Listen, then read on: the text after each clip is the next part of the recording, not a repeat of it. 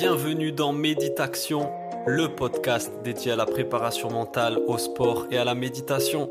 On se retrouve chaque semaine entre passionnés pour aborder le thème de la préparation mentale et découvrir ensemble comment optimiser la performance sportive en conservant le plaisir de la pratique et en favorisant le bien-être et l'épanouissement.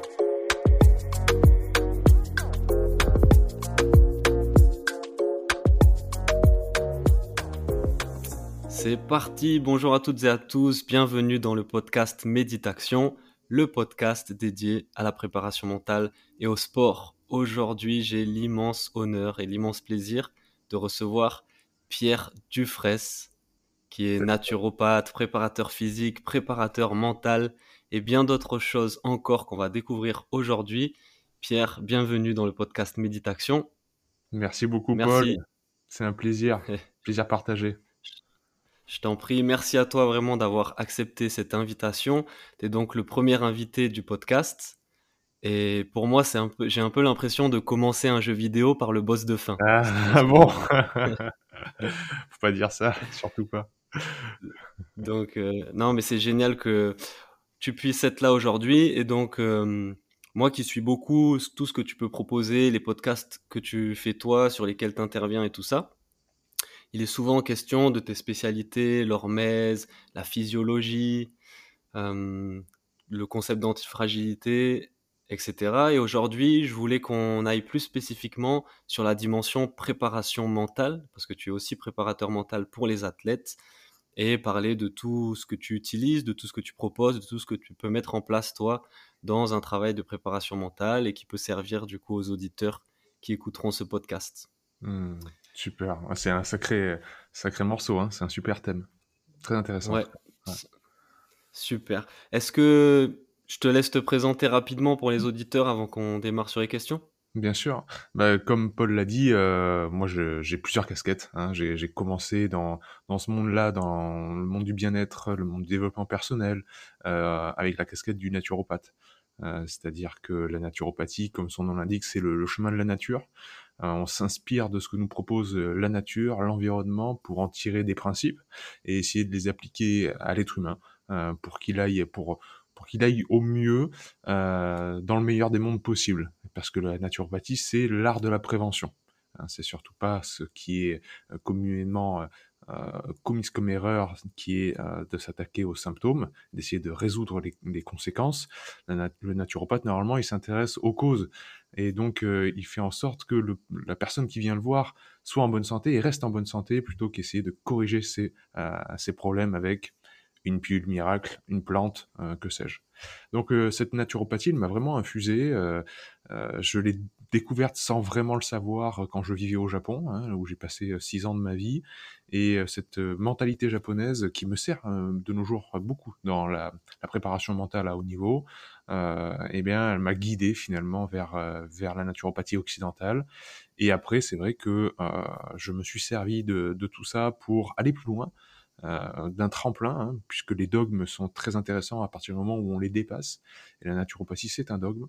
Euh, donc comme un tremplin pour aller voir ailleurs, pour aller voir dans le monde du renforcement. Alors euh, d'où mon intérêt pour l'antifragilité des, des, systèmes complexes et la loi de l'hormèse, c'est-à-dire tous ces mots compliqués, c'est juste pour dire qu'un être vivant et un système peut se renforcer s'il est soumis à un stress et que derrière ce, stress, il y a un temps d'intégration pour qu'il y ait adaptation et amélioration du système. Donc je suis allé voir là-dedans, je suis allé voir dans, j'ai passé un diplôme de préparateur mental également, et, euh, je me suis rendu compte en fait euh, il n'y a que ça, et que ça qui m'intéresse, c'est quand je me mets dans l'inconfort, quand je vais quand je vais étudier, quand je vais faire un cours, euh, quand je vais faire une conférence, ce qui m'intéresse surtout c'est notre narration interne. C'est ce qu'on se raconte dans la tête, et c'est notre propre analyse de cette narration. Autrement dit, c'est la méta-analyse, c'est-à-dire l'analyse de ma mmh Et quand on arrive à, comprendre que notre cheminement, que tout cheminement personnel devrait mener à cette méta-analyse, sans quoi il serait caduque, c'est là où ça, me semble pertinent. C'est-à-dire que peu importe l'athlète qui vient me voir, peu importe la personne, peu importe que ce soit monsieur, madame, tout le monde, euh, ma voisine, euh, ma grand-mère, euh, peu importe, ou les champions que j'accompagne, c'est toujours la même histoire, c'est toujours un être humain qui va se raconter une histoire quand il va faire quelque chose.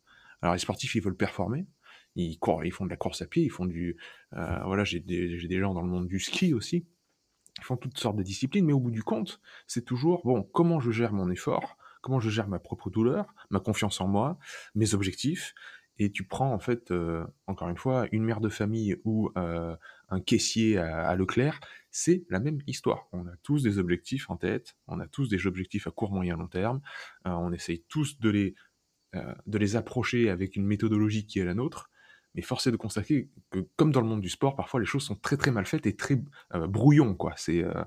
On a des trucs en tête, mais en fait, tous les jours, on se fait plus plaisir plutôt qu'on œuvre vers euh, notre objectif, vers, notre but. Donc euh, voilà, c'est euh, en grosso modo ce que, ce que je fais au quotidien et je, transmets ça sur différentes plateformes, comme tu l'as dit, Verisme TV sur YouTube, les podcasts de l'antifragilité par, par l'audio.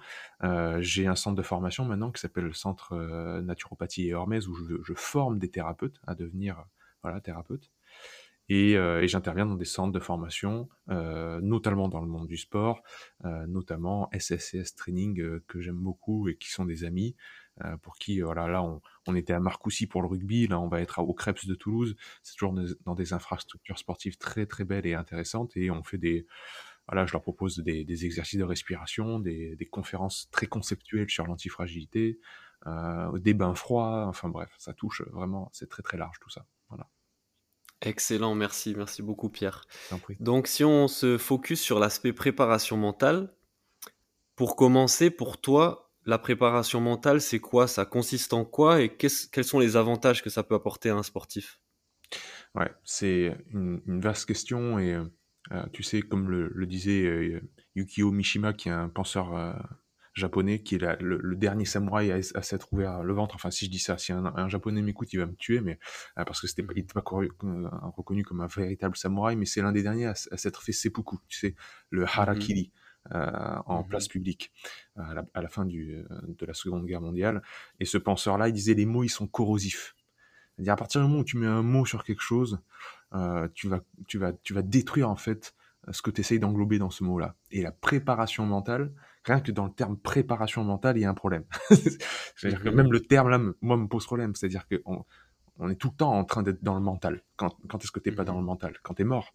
Euh, tu es tout le temps en train de te préparer à la prochaine action. Ton cerveau, le système nerveux, comme nous l'explique très bien Carl Friston, c'est un système prédictif. Il est sans cesse en train de se demander est-ce que la prochaine action est safe?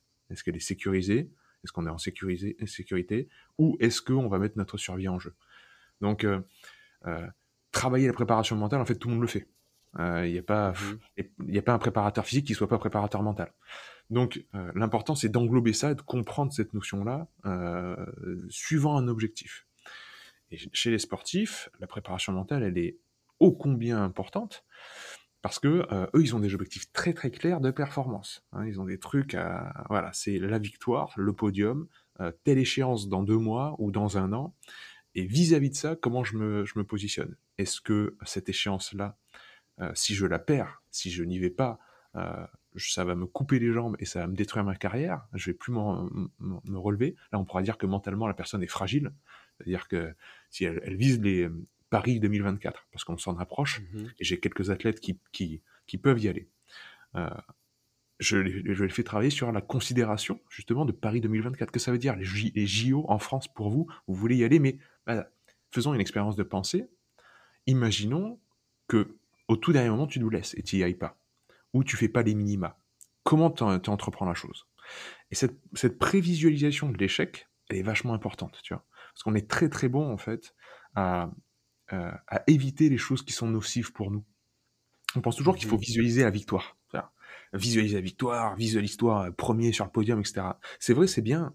Euh, ça, ça met en joie, ça motive de visualiser la victoire. Il y a du bon là-dedans, surtout dans le, dans le début d'un processus.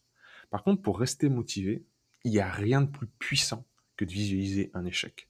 Il n'y a rien de plus puissant que, euh, tu vois, si je te dis, euh, si je te réveille au saut du lit, tu vois, tu viens de te réveiller, je te dis, je te dis une bonne nouvelle. Je dis, Paul, voilà, il y a un coup de chance, tu as gagné 3000 euros, euh, tu as gratté un truc, regarde, voilà, tu as le bon numéro, machin, tu vas être content, tu vois. Mmh Par contre, si je te dis, Paul, euh, il y a le feu dans la cuisine, faut sortir de la pièce.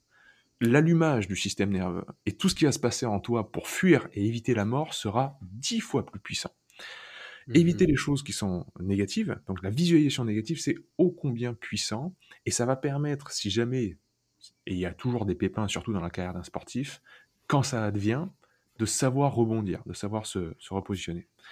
Donc la préparation mentale, pour moi, elle est, elle est fondamentale, et je m'en suis bien rendu compte parce que, euh, en tant que naturopathe, les, sportifs, au début, j'ai commencé ma carrière donc dans, dans la, région d'Avignon, où il y a un gros pôle de sport de combat, donc j'avais des, combattants MMA, ce genre de choses, où là, le mental, il est énorme. C'est-à-dire, non seulement tu dois te gérer toi, ton effort, mais tu dois gérer un adversaire, donc volatilité extrême, qui te tape dessus, euh, la douleur, enfin bref, le truc, c'est l'enfer mentalement, quoi.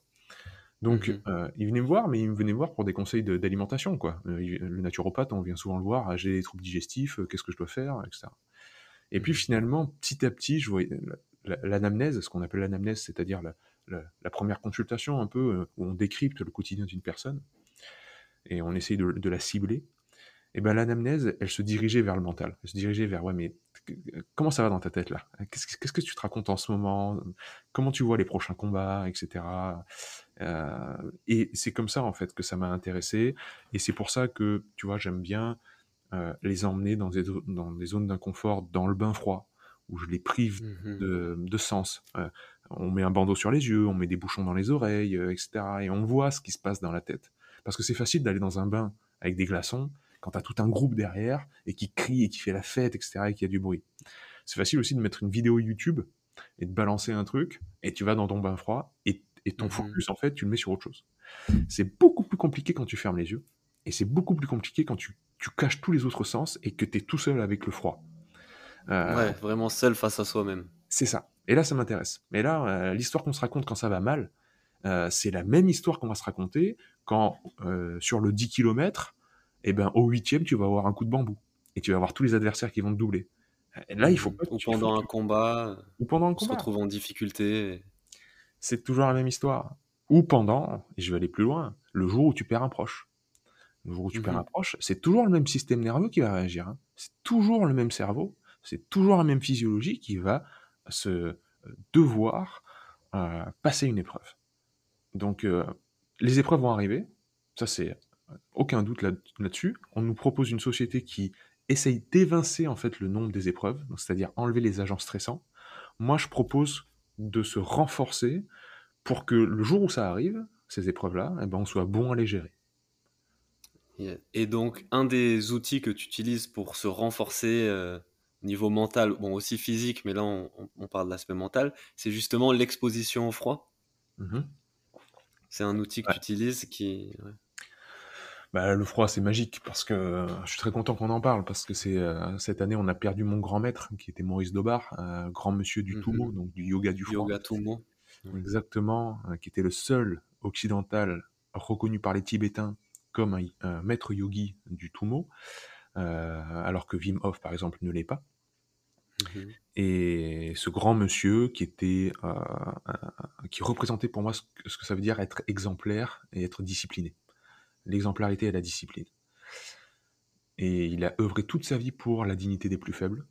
Il a œuvré toute sa vie pour accueillir chez lui des, sans-abri, des SDF, etc. Donc je suis très content de lui rendre hommage aussi dans, ce podcast avec toi. Et, euh, et le froid, c'est magique parce que euh, tous les masques tombent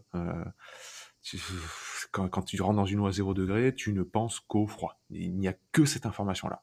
Comme il n'y a que cette information-là, tu n'as pas le temps de mettre un autre masque. Tu n'as pas le temps de mettre le masque de, euh, je sais pas moi, de, qui tu es avec euh, ton groupe de sportifs, de qui tu es avec ta famille. De, euh, non, non, non, là tu vois vraiment le fond des personnes. Et c'est, on parlait des sports de combat, c'est la même chose quand tu mets, les, tu mets les gants avec quelqu'un.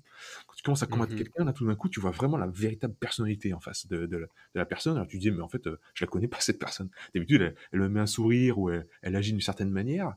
Il y a toute une science du, du lien social qui est justement régulée euh, cette hiérarchie du lien social par le cortex préfrontal, où on sait que, euh, voilà, si tu rentres dans un groupe d'amis où euh, tout le monde sait que c'est toi le spécialiste de la bouffe, et que ce mhm. soir on va manger au restaurant, et eh ben tacitement, sans le dire, tout le monde va te laisser choisir le restaurant parce qu'on sait que Paul, il gère la bouffe et c'est lui qui va gérer le restaurant. Donc c'est toi le numéro un, c'est toi qui es en haut de la pyramide. Mais après, si on change de contexte et que tout d'un coup on, vous partez en, vacances avec ce groupe d'amis et qu'il faut louer un minivan et qu'il y a un gars qui est vraiment son, son job c'est chauffeur, et bien tout d'un coup celui qui est en haut de la pyramide, et ben c'est le gars qui est chauffeur parce que dans son boulot tout le monde sait qu'il est meilleur. Donc on arrive à l'être humain il arrive à mettre des masques comme ça et à changer de masque social. Et c'est le cortex préfrontal qui permet de faire ça.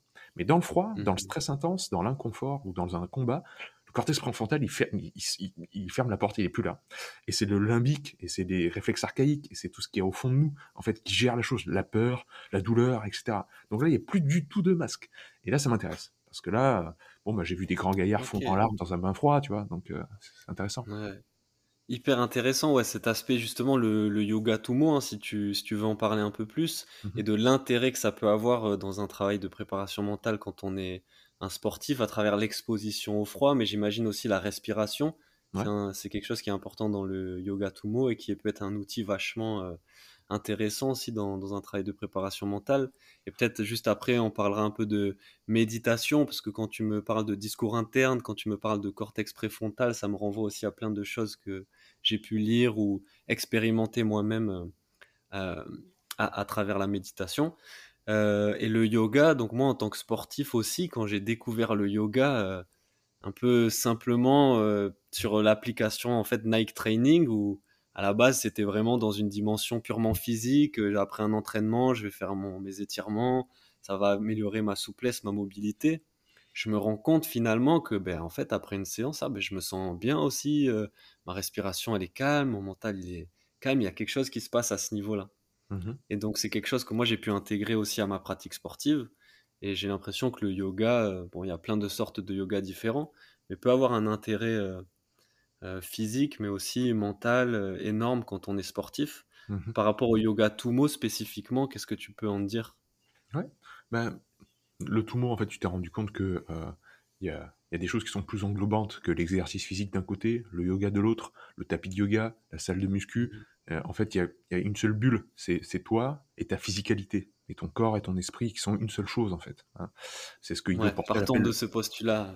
Et voilà, Ido Portal parle de, du mouvement avec un grand M qui s'oppose au mouvement avec un petit M et avec un S à la fin. Donc le mouvement, c'est ce qu'on est en train de vivre là, c'est le mouvement interne des pensées, du corps, de l'esprit, etc. Et c'est une seule chose, une seule bulle euh, en interrelation avec le monde qui l'entoure. Et pour revenir au yoga Tumo, en fait, c'est euh, du hatha yoga. Hein, c'est comme le hatha yoga, c'est la mère de tous les yogas. Et le Tumo, euh, donc, va faire des, des asanas, des, des pranayamas, etc.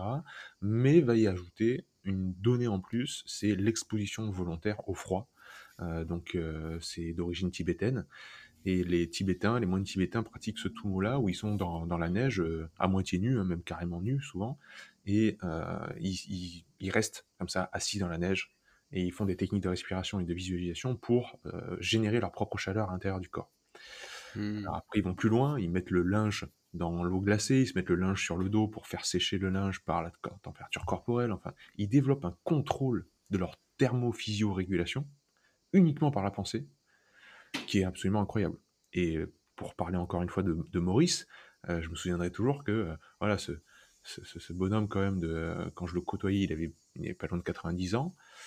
Euh, quoique 83 je crois, je, sais plus. Il venait me voir et il me dit regarde ma main. Et elle était blanche, et en quelques secondes elle devenait rose. C'est-à-dire que par la pensée, il envoyait le sang où il voulait. Il envoyait le sang dans la périphérie de, son corps.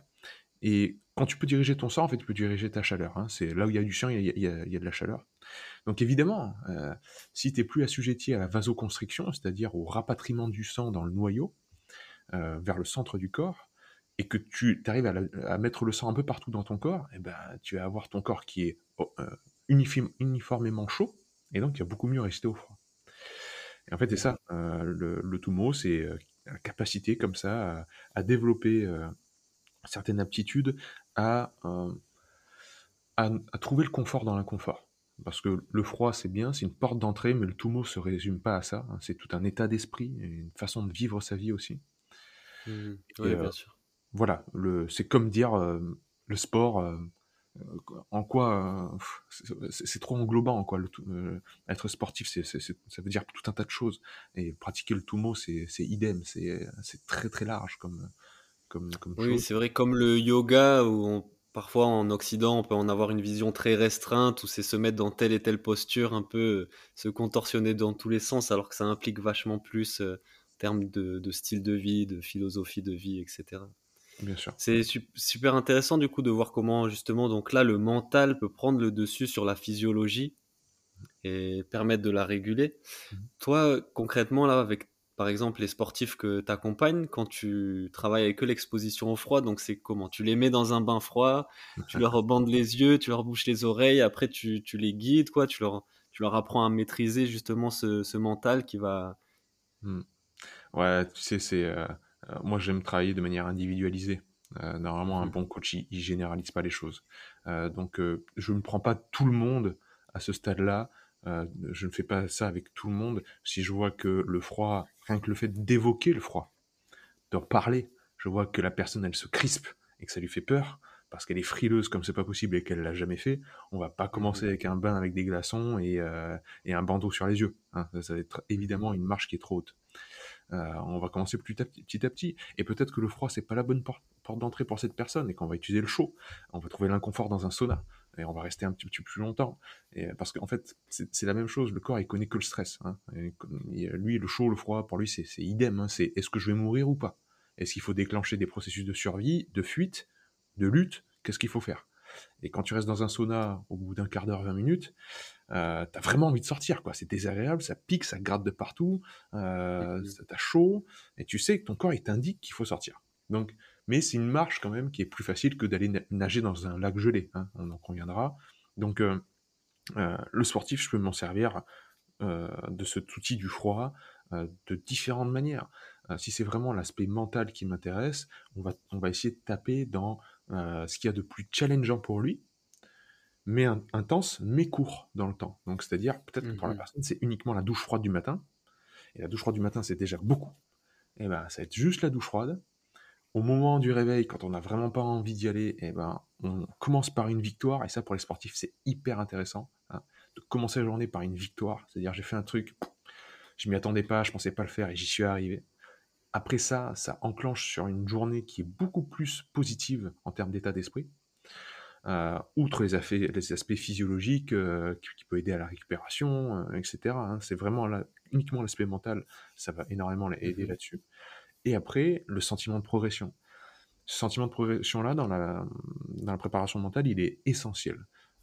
tout à l'heure, on parlait des objectifs. Si on n'a que des objectifs de résultat, c'est-à-dire gagner la médaille d'or à telle compétition, participer aux Jeux Olympiques, les objectifs de résultat, c'est oui ou non, c'est binaire, c'est soit j'y arrive, soit j'y arrive pas si on n'a que ça, on, s'en va vers beaucoup de déconvenus et de déceptions, euh, etc. Il faut arriver à mélanger avec les objectifs de résultat des objectifs de moyens, c'est-à-dire euh, améliorer ma foulée, améliorer ma respiration, mieux gérer mes émotions, des trucs qu'on peut pas mesurer en fait, qu'on peut pas quantifier. Et ça, en fait, comme on va le bosser tous les jours, le froid, c'est ça aussi, hein, euh, prendre des douches froides régulièrement, améliorer ma sensibilité au froid, mieux gérer mes émotions par le froid, par, etc., par le chaud aussi ça permet d'avoir un sentiment de, progression sur le long terme. Comme ça, si le jour de l'épreuve, eh ben, au lieu de faire premier, je fais troisième. Au lieu de battre mon record, eh ben, je fais pas la meilleure course de ma vie.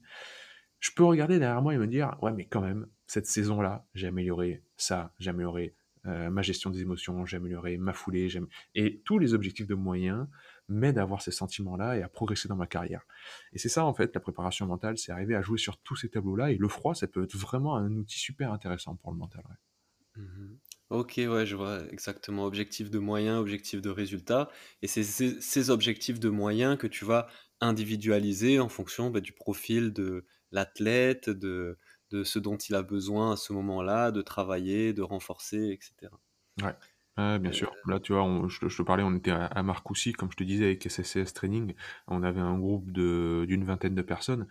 Euh, j'en ai pas trouvé deux qui étaient identiques. Euh, je les ai fait euh, se mettre dans, un bain de glace, donc un par un, surtout pas en groupe, parce que je voulais vraiment les voir un par un. Et euh, ils ont tous réagi différemment. Et, à chaque fois, tu as des surprises. Tu te dis, ouais, lui, c'est bon.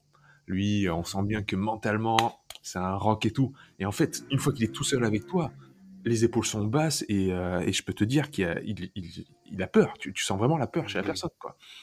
Il y a plein de choses. Il y a des gens qui, bon, comme j'ai expliqué, je le fais en privation sensorielle, donc avec un bandeau sur les yeux et des bouchons dans les oreilles et un casque anti-bruit. Il y a des gens, le froid, aucun problème. Par contre, c'est le fait de mettre le bandeau sur les yeux qui leur pose problème. Ça, ils me disent, le froid, ton truc du froid là, ta poubelle avec les, glaçons là, pas de problème. Par contre, le fait d'être dans le noir, ça, je peux pas. Et ça, bah, ça m'intéresse. Là, moi, je vais aller gratter.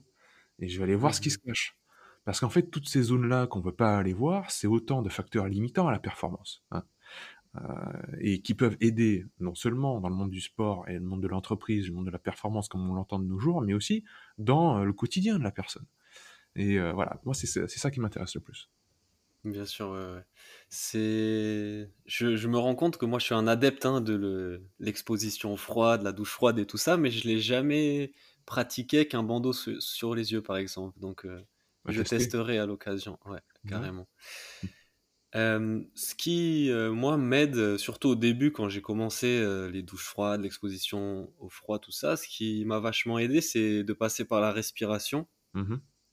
Donc de, me concentrer sur ma respiration, d'essayer de retrouver un souffle, une respiration assez calme, posée, parce que quand on est euh, exposé au froid, souvent on a tendance à se tendre et à, respirer fort et vite. Hum, donc la respiration, c'est aussi un autre outil dont tu parles beaucoup et que tu utilises dans l'accompagnement des athlètes? Ouais, ouais, ouais. comme tu, tu, le comprends, euh, ce qui m'intéresse, moi, c'est les outils qui ont le plus haut taux de transférabilité. C'est-à-dire les trucs les plus universels truc mmh. euh, qu'un joueur de tennis, comme un joueur de rugby, comme un combattant, vont pouvoir utiliser. Et comme monsieur, madame, tout le monde. H24, tout le temps. L'exposition au chaud et au froid, tout le monde l'a. Tout le monde connaît l'hiver, tout le monde connaît l'été, tout le monde prend des douches, tout le monde, donc, tout le monde l'a. Tout le monde va avoir chaud pendant le sport, etc. Donc c'est un truc, c'est universel. La respiration, tout le monde l'a. Si vous n'avez pas la respiration, c'est que vous êtes mort. Donc euh, voilà, c'est un outil, et en plus c'est un outil qui qui est le pont en fait entre le système nerveux autonome et volontaire.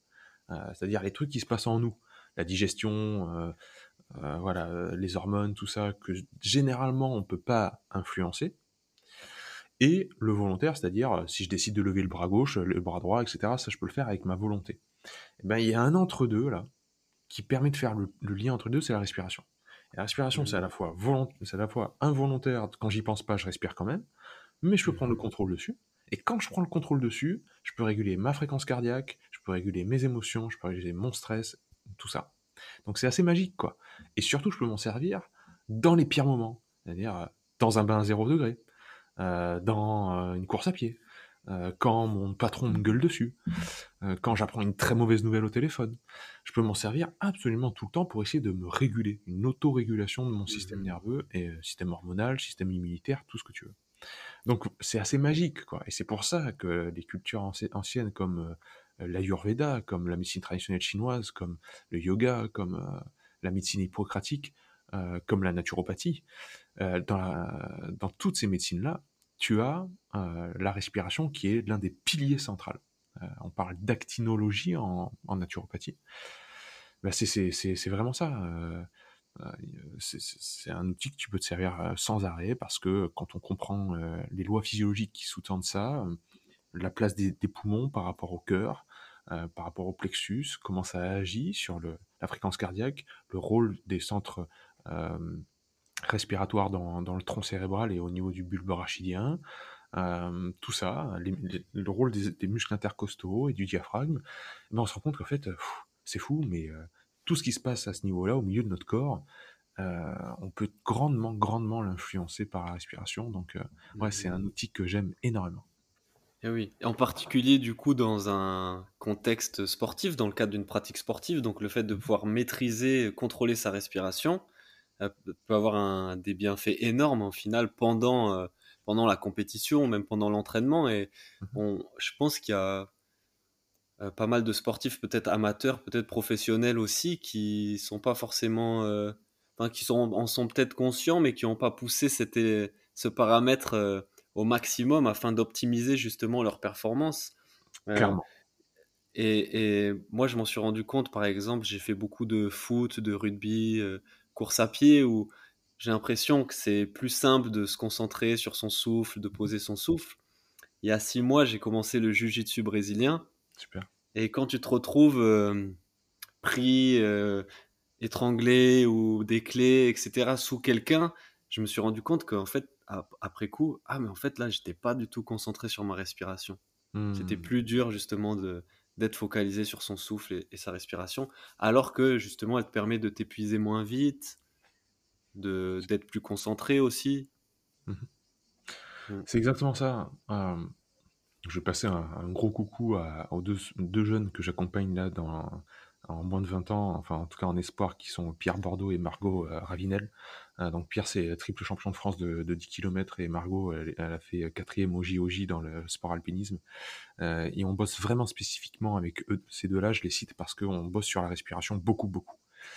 Et Mhm. euh, c'était un facteur qui n'y avait jamais touché, quoi.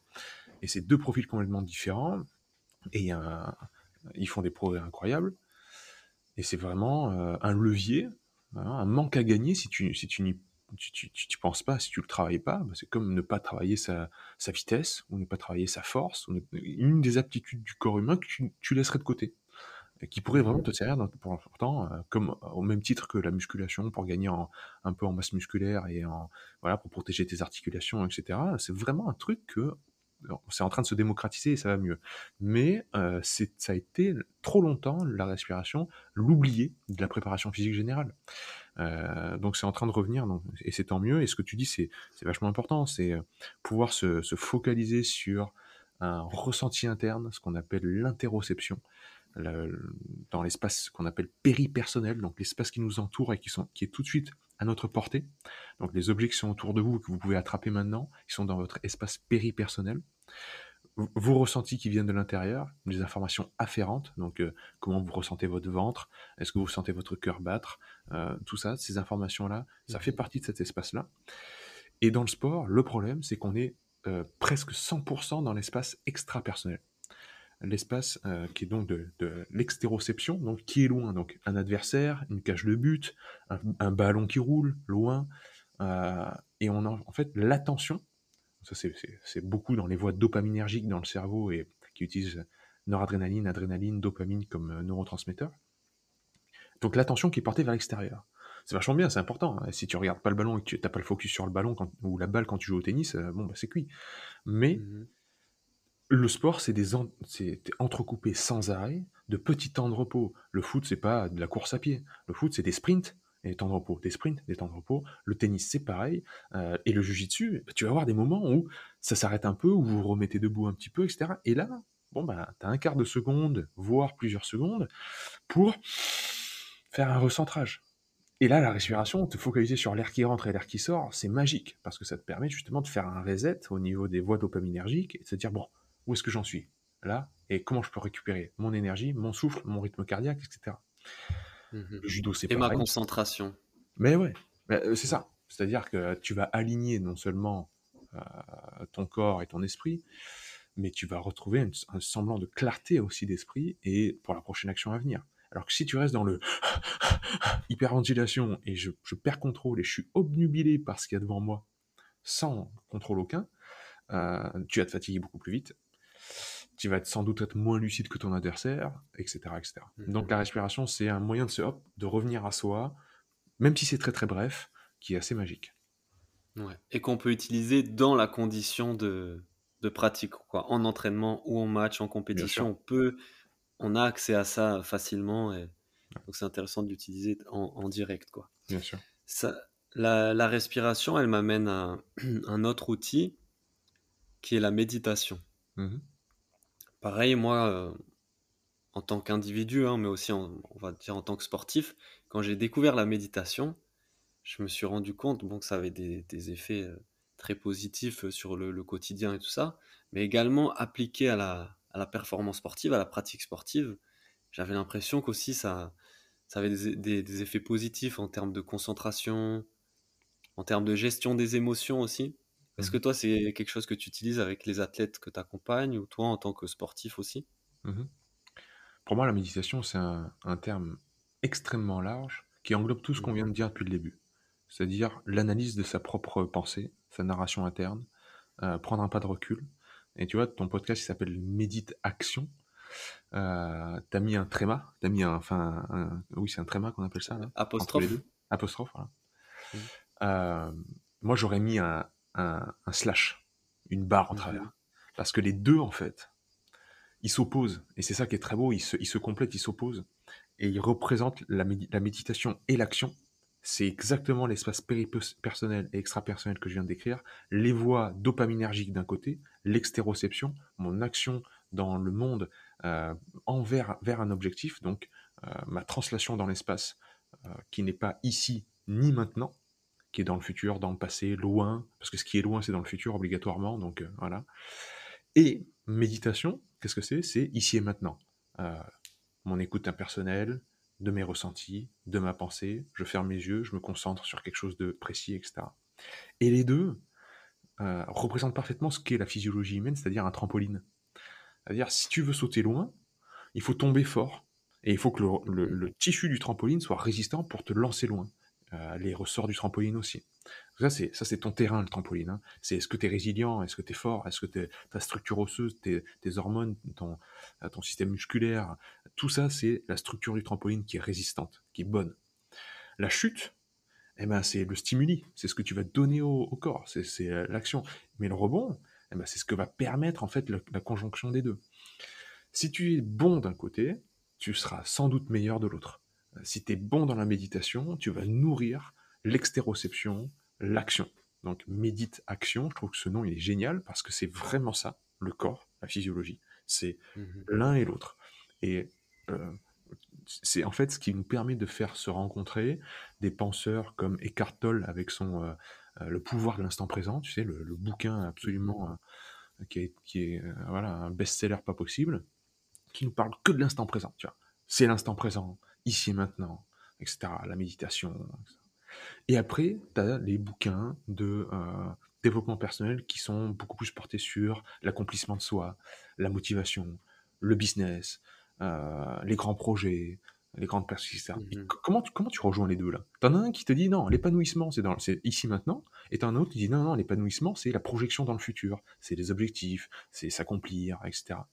Comment tu fais la jonction des deux? Ben, En fait, c'est ça.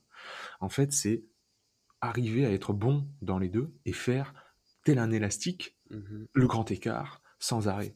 Et c'est pour ça que dans la méditation, tu vas arriver à nourrir ta pratique sportive.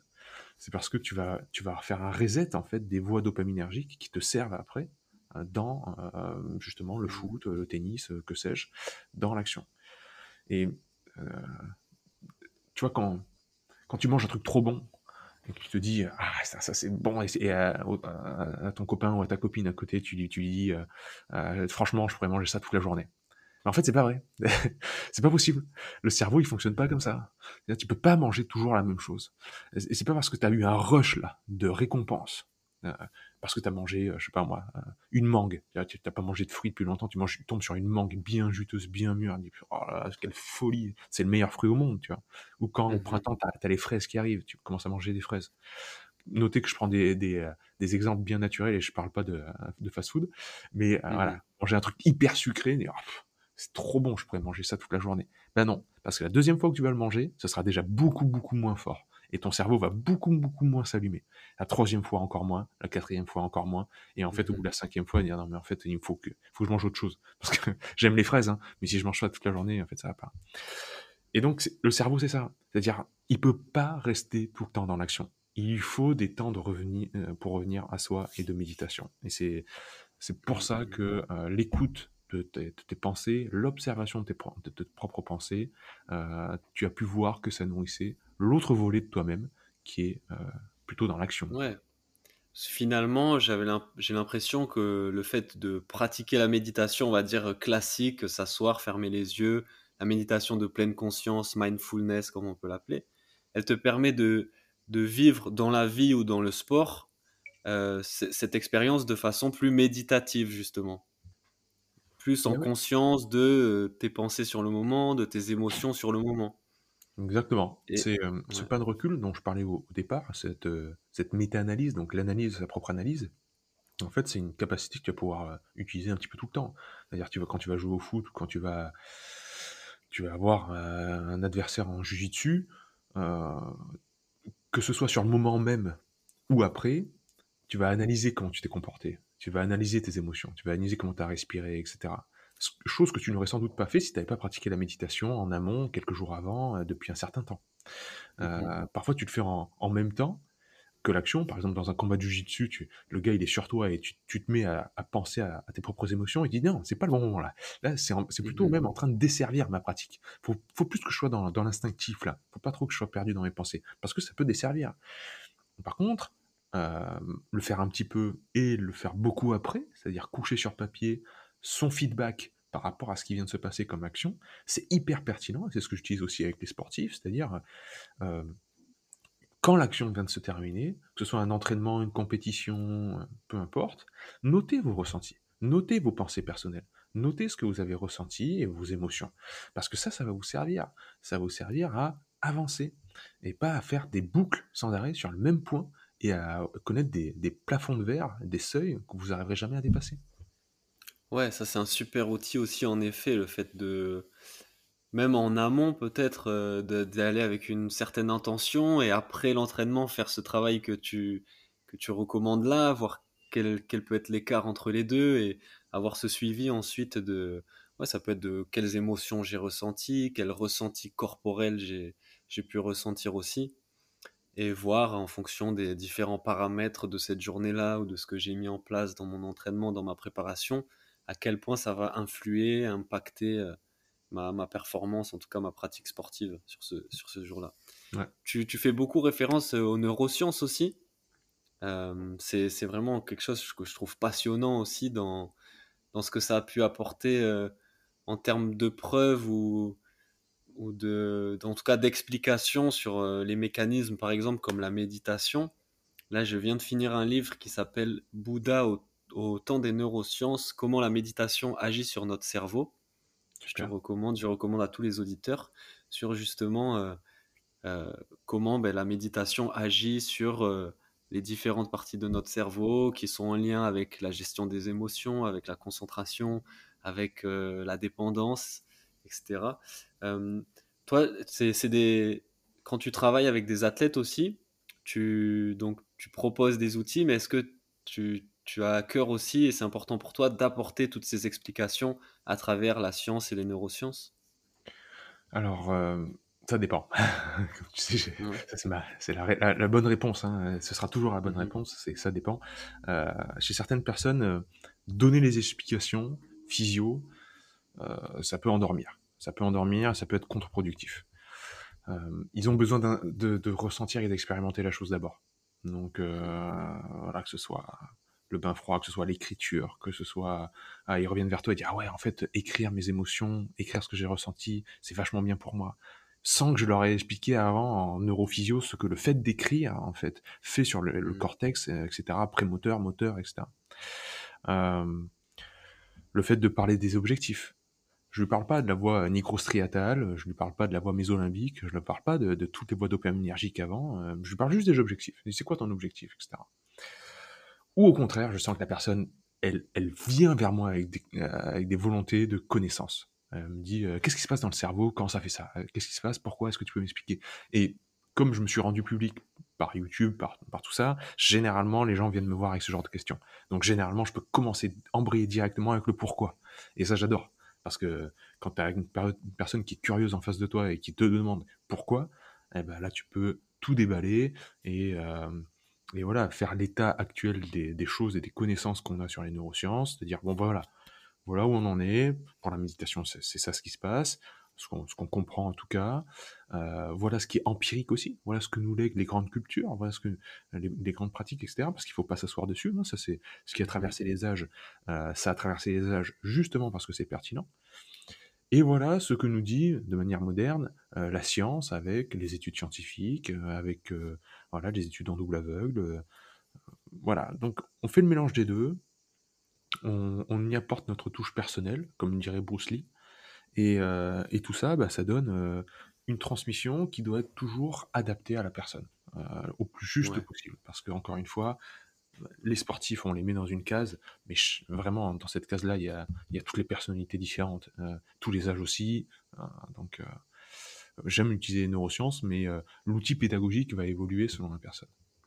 Ouais, encore une fois, je, je prends bien note de l'importance donc d'individualiser son accompagnement en fonction du profil du sportif euh, et de, de sa pratique aussi. Euh, oh, super intéressant. Ouais, les neurosciences, c'est vrai que ça apporte, euh, par exemple, sur la méditation, on se rend compte que des choses que des, des gens, des civilisations quoi, avaient expérimentées de façon très empirique, expérientielle, sont maintenant prouvées scientifiquement des milliers d'années après par des études et des recherches sur le mmh. cerveau avec des, des appareils d'imagerie incroyables. Mais des, gens en étaient déjà intimement convaincus parce que de façon empirique, ils avaient euh, vécu, ils avaient vu ce que ça pouvait faire. Et donc, comme tu dis, il ouais, y, a, y, a, des gens, euh, je sais pas si c'est la différence cerveau gauche, cerveau droit, mais d'autres, certains qui vont être plus sur euh, je veux vivre le truc et l'expérimenter, c'est ça qui va me convaincre. Et d'autres qui, avoir, qui vont avoir besoin aussi de toute l'explication scientifique et du raisonnement qu'il y a derrière. C'est sûr. Fonctionnement. Ouais, ouais, on a, on a tous un, un passif vis-à-vis de, euh, du savoir. Euh, on aime tous euh, faire de la connaissance en passant par la case expérimentation, mais il y en a qui, qui mettent cette case-là un petit peu plus en amont, plutôt que d'autres qui aiment d'abord passer par la théorie. Donc, ouais, ouais, chacun, chacun est différent, mais ce qui est certain, c'est que les scientifiques et les chercheurs n'apporteront jamais autre chose euh, au monde que ce qui est déjà là. C'est-à-dire que mmh euh, il, nous explique pourquoi c'est là. Hein. C'est juste ça. Mais les choses étaient là avant. C'est-à-dire quand on a découvert les ondes radio, euh, bon, les ondes radio, elles étaient là avant. Quoi. c'est pas, pas, le jour où on les a découvertes, on dit ah, on a compris qu'il y avait des ondes radio, qu'elles sont apparues. Hein. Et Nassim Nicolas Taleb, à qui j'essaie de rendre le plus d'hommage possible, puisque je parle tout le temps d'antifragilité et que ce terme-là, c'est lui qui l'a inventé, nous dit, bien, bon, euh, les chercheurs scientifiques, lui, lui, il y va, Franco, il est, voilà, c'est une grande gueule aussi, donc il est, il est provoquant, mais il dit les, chercheurs académiciens, euh, ils sont juste là pour euh, apprendre aux, oiseaux à voler. C'est-à-dire les oiseaux volent, quoi. un point, c'est tout. si tu veux m'apprendre voilà, pourquoi l'oiseau vole, c'est intéressant, mais les oiseaux, ils s'en foutent. Ils volent. ils savent voler. Donc, voilà. Ils n'ont pas attendu qu'on leur explique comment et pourquoi voler pour voler. Donc c'est, il faut toujours remettre les choses à leur place et c'est feu Charles Poliquin qui était l'un des plus grands préparateurs physiques au monde et l'un des plus influents en tout cas, qui disait si j'avais attendu les, les, preuves scientifiques de mes méthodes d'entraînement, on n'aurait jamais décroché les médailles olympiques au JO. On aurait toujours eu 30 ans de retard. je sais que mes mmh méthodes marchent depuis toujours et j'ai pas attendu les scientifiques pour me le prouver. Et après, évidemment, il y a eu des tests qui ont été faits sur les fibres musculaires pour montrer, ah oui, en fait, ça marche. Il y a vraiment de l'hypertrophie musculaire, la personne gagne en muscle. ouais, mais ça fait 20 ans qu'on le fait, et 20 ans qu'on le sait. Parce que l'empirisme, euh, voilà. Donc, euh, c'est clair que nous, notre esprit occidental, il est très conditionné par les études scientifiques et le monde académique, mais euh, il y a la vie à côté. Et la vie, c'est l'empirisme. Hein. C'est le passage du temps, c'est ce qui reste, c'est ce qu'on transmet dans nos gènes, à nos enfants, etc. Et ça, ça c'est bien plus pertinent. Mhm. Donc, ce qu'on pourrait recommander aux, gens, aux sportifs qui nous écoutent, par exemple, c'est quand ils entendent parler de, ces outils, de ces méthodes dont, on discute là, c'est juste de les tester et de voir ce que ça donne. C'est ça. De ne pas avoir peut-être le, réflexe un peu trop rapide de, se dire euh, Ouais, mais il n'y a pas d'études scientifiques qui le prouvent. Mhm. Euh, j'entends cette réflexion, hein, parce que c'est vrai que à l'ère d'Internet, il y a à boire et à manger sur Internet, c'est clair. Mais euh, d'abord, regarder une pratique par l'œil de l'humilité, euh, considérer d'abord la personne qui vous transmet la chose. Est-ce que la personne elle est légitime ou pas? Parce que c'est vrai que euh, tu sais les, moi je consomme beaucoup de YouTube, hein, j'écoute des vidéos, j'écoute des, conférences, j'écoute plein de trucs, et je me chope les pubs YouTube. Et les pubs YouTube, bon, bah, quand t'es quand, quand es youtubeur et que tu te balades sur YouTube, t'as souvent des trucs de euh, réussissez dans l'immobilier, etc. Et les gars qui te, qui te vendent en fait des, des, des, systèmes et des trucs comme ça, ils ont, ils ont 18 ans, quoi. Ils ont 20 ans. Ou euh, mmh développement personnel, machin chouette, etc. Les types, euh, moi, si je, veux, si je veux du développement personnel, je vais voir Maurice Dobar qui a 83 ans, quoi. Je, la, je veux une personne qui a, qui a, qui a vécu pour le développement mmh personnel. Je veux pas voir un gars qui, je sais pas d'où il sort et, et, apparemment il a 10 ans de moins que moi. Euh, sauf exception. Il y a toujours des exceptions, bien entendu. Mais si c'est des exceptions, je veux mettre sûr, je vais être sûr que ce soit une exception. Donc, je vais aller fouiller, je vais voir s'il a fait du public, c'est-à-dire s'il a fait des conférences, s'il a eu un cabinet, s'il a été vraiment confronté à des gens, ou si le gars il est uniquement là en ligne. Voilà. La pertinence, ça vient de là aussi. C'est comme pour les chanteurs. C'est-à-dire que si la personne elle a fait des concerts et des concerts et des concerts et qu'elle sort un album, euh, moi, ça, m'intéresse. Si elle débarque comme ça, sur Internet, et qu'elle a fait une chanson qui a fait le buzz, je dis ouais, c'est pas sûr que ce soit un super bon chanteur. C'est juste qu'il a, il a fait des beats qui sont intéressants, il a sorti un album, il a sorti un tube. Bon, ça fait le tube de l'été, quoi. Mais euh, voilà, allez voir la pertinence de la personne qui, propose la chose, testez, et après, pourquoi pas, aller voir euh, s'il y a des études scientifiques qui corroborent les bienfaits sur le corps, sur l'esprit, etc. Ça, ça peut être une bonne mmh démarche pour, pour analyser quelque chose. Mais voilà, bref. yes. Et tu veux bien qu'on parle un peu de, de Nassim Nicolas Taleb? Moi, je suis un grand fan aussi de ses livres, de, de, de, sa, pensée, de sa philosophie, et notamment du, du livre Antifragile. Mais je m'étais je fait la réflexion que tout, tout ce concept d'antifragilité appliqué au sport, c'est énorme c'est exceptionnel. Par contre, c'est pas quelque chose qu'il aborde énormément dans son livre, j'ai l'impression. Lui, il est plus, euh, c'est plus global, c'est plus général, parce que ça englobe tout, en fait, tout le processus de, de la vie, du mouvement, etc. Et appliqué au sport, toi, qu'est-ce que tu pourrais en dire de ce concept d'antifragilité appliqué au sport? Autant la dimension physique que mentale, puisque les deux, elles sont liées. En fait, euh, s'il y, y, a un terme à retenir d'antifragile de son livre, c'est le terme de volatilité. La volatilité, c'est le fait que euh, notre environnement est hasardeux. Euh, les choses arrivent et on ne peut pas les prévoir. Euh, on a pensé depuis la physique newtonienne que si on, si on avait une intelligence infinie et qu'on pouvait comprendre, connaître maintenant toutes les données de l'environnement, c'est-à-dire la température de l'air, la pression atmosphérique, le nombre d'insectes dans mon jardin, si là j'ai une, intelligence infinie, je pourrais prévoir le prochain événement. Ça, c'est la théorie, euh, c'est plus ou moins la physique de Newton. Puis il y a eu la révolution physique quantique, euh, les propriétés émergentes, en fait, non, pas du tout. Euh, on aurait beau avoir une intelligence infinie, il y a des choses qu'on ne peut pas prévoir qui vont se passer. Taleb met le doigt là-dessus, et le fait que ce soit volatile, qu'on ne puisse pas prévoir, fait que nous sommes antifragiles. C'est-à-dire, on est capable de se renforcer par rapport aux événements imprévus. Voilà. C'est ça, l'antifragilité. Appliqué au terme du sport, bon, bah, tu vas reconsidérer tout ce qui est de l'ordre de l'entraînement, parce que c'est ça qui nous intéresse, parce que la volatilité, le jour de, la compétition, elle est là. Il y a les adversaires, mmh. il y a plein de choses, etc. Il y a des choses imprévues.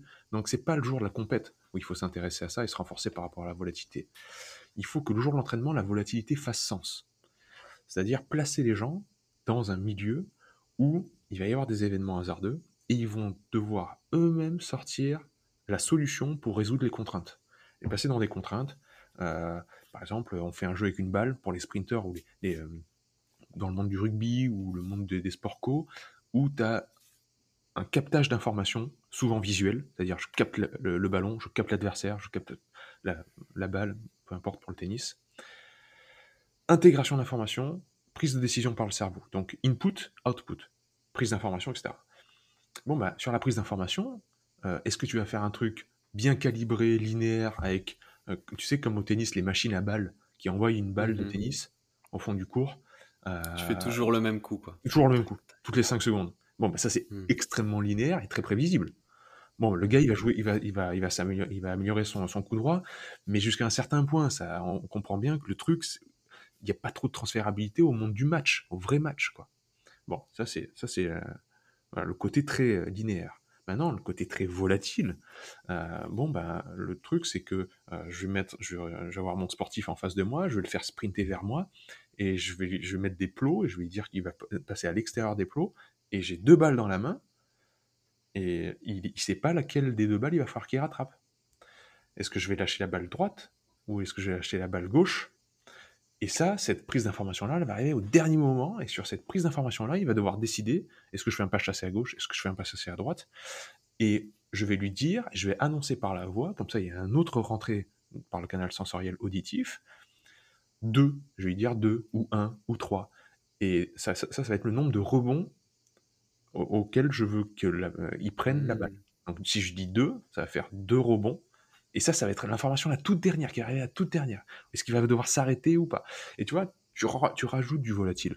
tu rajoutes du volatile un petit peu partout, mais tu peux t'amuser avec plein de choses. Une fois que tu as compris ça, tu peux t'amuser à énormément de choses, tout en respectant évidemment la spécificité du, sport, tout en essayant de, euh, de corriger peut-être le point faible physique de la personne. Si c'est vraiment de la préparation physique générale, tu sais que la personne a un problème au niveau du système vestibulaire, hein, c'est l'équilibre qui pêche, ou bien c'est au niveau de la force, ou bien c'est au niveau de la vitesse. Bah, tu travailles tout ça et tu fais un, mmh mélange de, tout ça. Celui qui a beaucoup euh, travaillé là-dedans comme préparateur physique, c'est France Bosch, euh, où il parle bien des, attracteurs d'un côté, euh, il parle bien de la volatilité de l'autre, des trucs qui sont imprévisibles, comment le corps il s'articule par rapport à ça. Moi j'aime beaucoup le travail d'Ido Portal, j'aime beaucoup le travail de Fighting Monkeys. qui, qui mettent beaucoup de travail de coordination et on se rend compte qu'en fait c'est la coordination qui donne naissance à la force mais coordonné par rapport à quoi? Bah, Par rapport à des éléments qui sont imprévisibles. Mmh euh, mmh voilà, donc euh, Antifragile nous éclaire sur certaines choses, et nous éclaire aussi sur le fait que euh, la loi de l'hormèse, c'est une loi du vivant qui permet à l'organisme physiologique, entre autres, donc a fortiori un être humain, bah, de, s'améliorer au fil du temps. Donc gagner en muscles, gagner en système immunitaire, gagner en améliorer son système nerveux, sa résistance au froid, tout ça. Voilà. Ouais, excellent. Ça me fait penser à justement ces préparateurs physiques ou mentaux, en tout cas ces gens qui travaillent avec des sportifs, euh, maintenant aussi avec pas mal des nouvelles technologies, tu sais, des lumières qui apparaissent, tout ça, pour travailler tout ce qui est justement, euh, je, dirais, cognitif ou neuromoteur, enfin voilà, pour travailler les réflexes, la réactivité. C'est vrai que là, on est vraiment sur cette question de volatilité, d'adaptabilité. Mmh et donc, tu t'entraînes à plein de situations, donc ça peut vraiment avoir un, Ok, super. Nassim Nicolas Taleb, je recommande aussi à tous les auditeurs, euh, peut-être qui connaissent pas encore. J'avais une question, peut-être euh, un peu farfelue celle-là, mais comme euh, tu es aussi un spécialiste de l'alimentation. Je croyais que tu allais dire, tu es un spécialiste des choses farfelues, mais tu aurais, eu raison. Hein. C'est clair. L'alimentation, beaucoup de sportifs sont conscients de l'impact physique que ça peut avoir sur leur performance physique et tout ça. Mais ma question, en fait, c'était quel est l'impact de l'alimentation sur le mental? Mmh Est-ce qu'il y a un... Hein. Ouais. Il est énorme parce que euh, le mental, euh, il est un petit peu partout, hein, comme on l'a dit dès le début. Euh, c'est-à-dire qu'il n'y a pas un jour où tu vas manger et ce sera pas mental, quoi. le mental, il est en amont, il est pendant, il est après. si tu observes ton mental avant manger, pendant euh, le fait de manger et après, tu vas voir, tu vas voir l'évolution qui est, qui, est incroyable. Euh, la petite excitation avant manger, hein, parce que c'est très important d'être euh, légèrement arousal, comme disent les Américains, donc alerte, parce que archaïquement, quand on trouvait de la nourriture, on devait être sûr d'être en sécurité, pour pas qu'il y ait un adversaire pour pas qu'il y ait quelqu'un qui nous attaque, parce que c'est un moment de faiblesse quand on est en train de manger. Donc on, scanne son environnement, même si on ne le sait pas, on fait gaffe. Et on sent cette petite excitation qui monte, il y a une légère, une légère adrénaline à préparer sa nourriture et à manger. Puis après, par contre, on switch complètement sur le fait de mâcher, euh, l'interoception, euh, le mental qui est tout d'un coup dirigé vers l'intérieur, et après la digestion, qui est encore une fois euh, très peu portée sur l'extéroception, donc l'attention est beaucoup portée vers l'intérieur. Et bien ça, euh, bon ben, euh, c'est clair que le mental il est partout et euh, force est de constater que de nos jours on fait un petit peu n'importe quoi avec tout ça. c'est-à-dire que les trois phases que je viens de décrire, elles sont complètement passées à l'as quoi. la préparation de la nourriture elle y est plus. on achète des trucs tout faits ou au resto ou quoi. Manger calmement pour écouter ses, ressentis pendant le fait de manger, on le fait plus. On, met une série, on met un truc, une musique, on regarde YouTube. Et après, bah, on passe à autre chose, on digère pas, hein, on digère mal, hein, on boit du café dessus, euh, bref, tout ça, voilà. Donc ça, c'est l'aspect vraiment autour du fait de manger. Et après, il y a évidemment ce qu'il y a dans mon assiette, comment ça va être précurseur des neurotransmetteurs. Euh, bon, ben, la choline que tu as dans les jaunes d'œufs, c'est précurseur de l'acétylcholine, qui est euh, le neurotransmetteur numéro un de la jonction neuromusculaire. Bon, bah, ça c'est intéressant pour les mmh. sportifs. Euh, la tyrosine, précurseur de la dopamine, la phénylalanine, tous les acides aminiques sont précurseurs de certains neurotransmetteurs. Le cholestérol, le gras, les acides gras qui vont être précurseurs des hormones stéroïdiennes euh, comme euh, cortisol, testostérone, aldostérone, progestérone et œstrogène. Donc il faut, si tu comprends un peu ces bases-là, tu sais que dans ton assiette, en fait, tu donnes les briques de base pour fabriquer ton, ton, ton, château intérieur, quoi, Mmh maison intérieure. Donc c'est important de les avoir. Et puis tout l'aspect micronutritionnel, euh, les vitamines, les minéraux, les oligo-éléments, qui sont euh, autant de, euh, d'agents hyper importants. Alors dans la transmission nerveuse, tu vas avoir les, les, électrolytes, comme on dit, dans le calcium, le potassium, le chlore, etc. mais tu as aussi les oligo-éléments, donc les éléments traces, le zinc, le cuivre, le manganèse. voilà. Ménétrie a beaucoup travaillé sur l'oligothérapie, c'est très intéressant. Euh, et eux, ce sont des cofacteurs enzymatiques, c'est-à-dire que euh, c'est grâce à eux que les enzymes fonctionnent. Et s'ils n'étaient pas là, alors beaucoup vont dire, ils vont faire le même procès qu'à l'homéopathie, ils vont dire, ouais mais il euh, n'y a rien, dans l'homéopathie c'est des granules de sucre, t'as rien, les oligo-éléments c'est des éléments traces parce qu'ils sont, il y a des, millionièmes de milligrammes, ça sert à rien, quoi. Il n'y a pas de quantité. Et ouais, mais le règne dans la quantité, malheureusement, il faut qu'il touche, à sa fin parce que le vivant, il s'apprécie que de manière qualitative. Et en fait, les oligo-éléments, euh, c'est comme une étincelle. Donc, si dans la pièce, on ouvre une bonbonne de gaz, il ne va rien se passer. Hein. Par contre, j'aurais beau faire la plus petite étincelle qui soit, je déclenche une explosion. Hmm. Et les cofacteurs enzymatiques, c'est ça. C'est-à-dire, ils ont beau être tout petits, s'ils sont là, et que l'environnement le permet, ils peuvent déclencher des processus et des cascades enzymatiques qui sont énormes. Et donc, c'est et même en bien comme en mal en bien comme en mal. Donc euh, c'est très important de remettre la quantité à sa juste place, elle est importante. Le côté macro, c'est important, mais le côté micro est hyper important aussi. Ok, super intéressant aussi cette euh, approche de l'alimentation. Et j'ai retrouvé dans ce que tu as dit juste avant sur euh, la façon de manger, cet aspect encore méditatif qui, qui est pareil défendu par des traditions euh, bouddhistes, yoga, etc., de, manger en pleine conscience, etc. Et donc on retrouve encore une fois cet aspect-là de, méditation, de vivre une expérience méditative et, de pleine conscience pour améliorer la qualité de notre existence et en tant que sportif, même la qualité de notre performance Clairement. sportif. Parce que le nombre, enfin, j'ai pas véritablement souvenir d'un sportif qui soit venu me voir sans problème digestif. ils ont tous des problèmes digestifs. Ils ont tous des problèmes et ils veulent tous savoir comment résoudre ça, et c'est problématique, mmh. etc. Ben déjà, avant de toucher au contenu d'assiette, pensez aux conditions qui donnent naissance à ça. C'est ce que soulève Taleb, hein. c'est l'environnement qui donne naissance au vivant. Le vivant et son environnement, et EST, hein le vivant et son environnement. Il est à l'image de son environnement. Donc si vous mangez dans un environnement qui est stressant, vous aurez beau manger les meilleurs fruits, la meilleure viande au monde, euh, ça va mal se digérer, ça va mal se passer, et donc vous n'en tirerez pas les bénéfices. Yes. Euh, une question encore maintenant sur, pareil, un, pour moi, un paramètre qui peut avoir toute son importance dans la performance sportive et, et la dimension mentale notamment, c'est le sommeil. Quelque, chose, des quelque chose que tu abordes euh, beaucoup aussi. Est-ce que c'est un aspect, toi, que tu travailles beaucoup avec les sportifs que tu accompagnes Ouais, bah, je, pourrais, je pourrais répéter ce que j'ai dit pour l'alimentation. Je connais pas un sportif qui soit venu qui avait pas de problème de sommeil. Euh, mmh mmh et euh, pardon?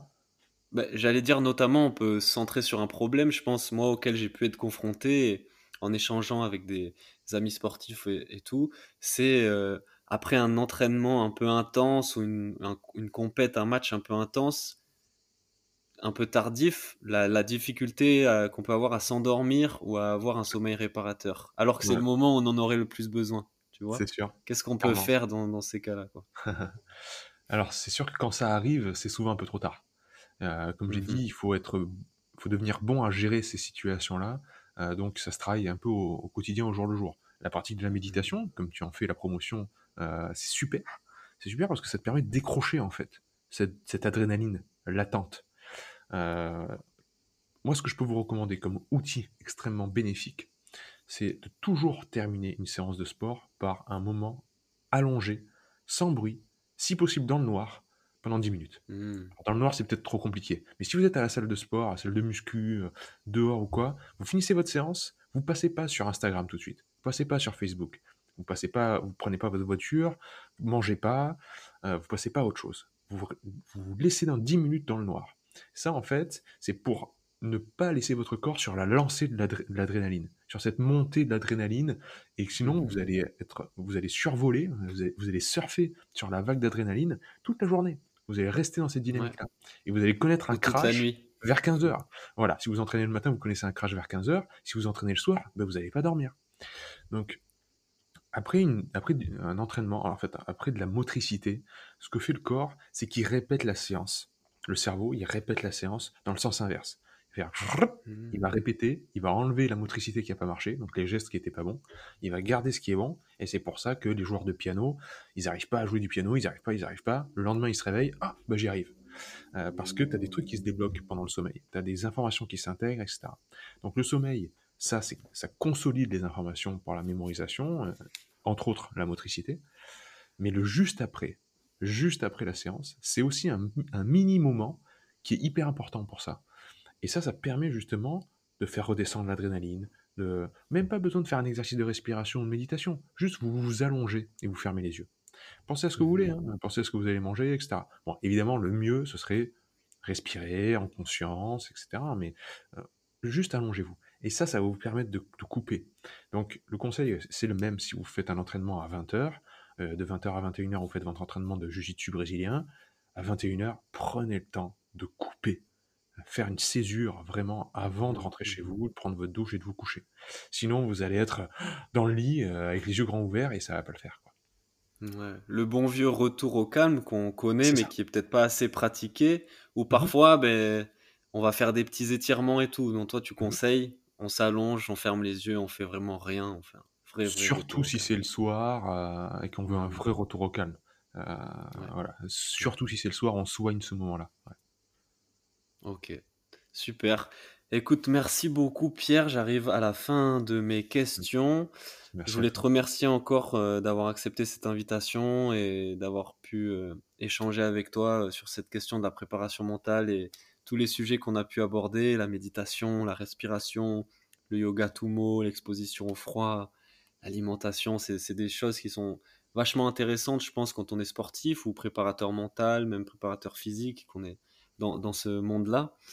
Euh, pour redire un peu, pour ceux qui veulent aller plus loin sur le travail de Pierre, il y a le centre naturopathie Hormez qui ouvre ses portes. Il y a Mhm. la chaîne YouTube Vérisme TV, il y a le podcast de l'antifragilité. Il y a les formations aussi que tu proposes, je pense, sur ton site Hormez. Ouais, des formations aussi. c'est vrai. Ouais, ouais. Est-ce que j'ai oublié d'autres choses aussi Peut-être les réseaux sociaux sur lesquels on peut.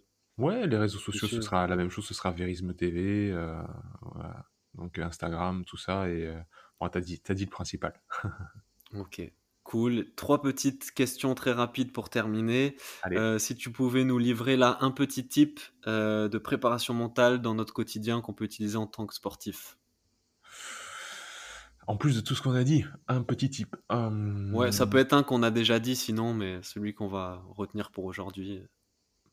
Très sincèrement, euh, le plus important, ce sera pour moi, ouais, sans, sans équivalent possible, euh, l'écriture. Écrivez, notez, notez tout. Notez tout, quand vous faites un bain froid, un entraînement, euh, vos ressentis, vos performances. Euh, combien de sportifs de niveau national je prends qui n'écrivent pas, ils ne notent pas leur entraînement?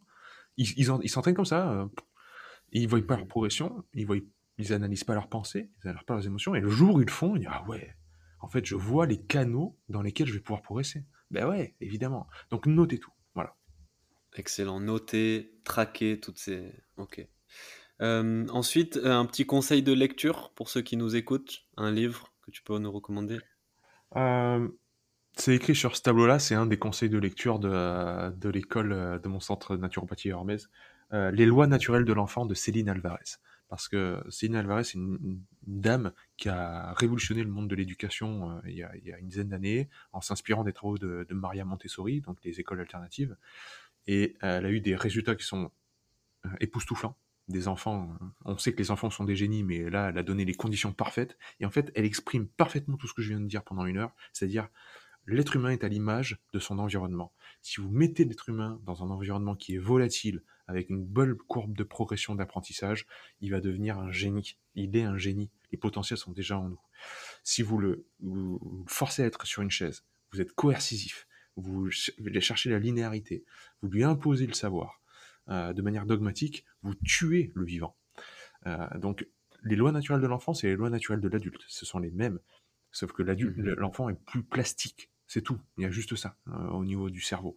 Mais si vous lisez Céline Alvarez, Les lois naturelles de l'enfant, vous allez apprendre beaucoup de choses sur vous-même. Excellent. Et merci à ce bon vieux Jean-Louis National, bon vieux table blanc pour euh, ceux qui connaissent la chaîne YouTube.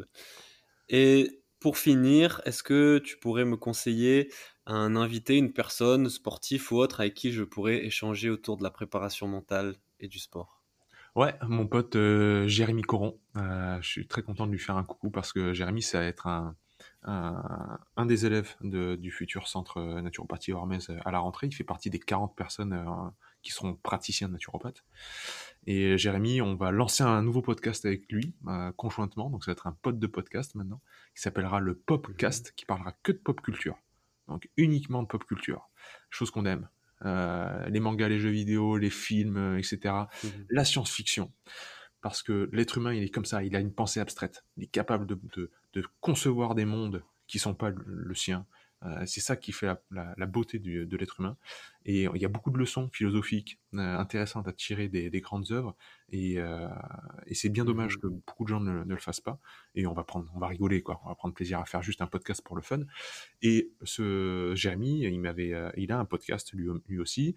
Il parle beaucoup de développement personnel et de sport. C'est un grand sportif qui a fait du rugby toute sa vie. Il adore la muscu. C'est quelqu'un de très intéressant. Donc je pense que tu vas faire un super podcast avec lui. Excellent, super, merci, c'est noté.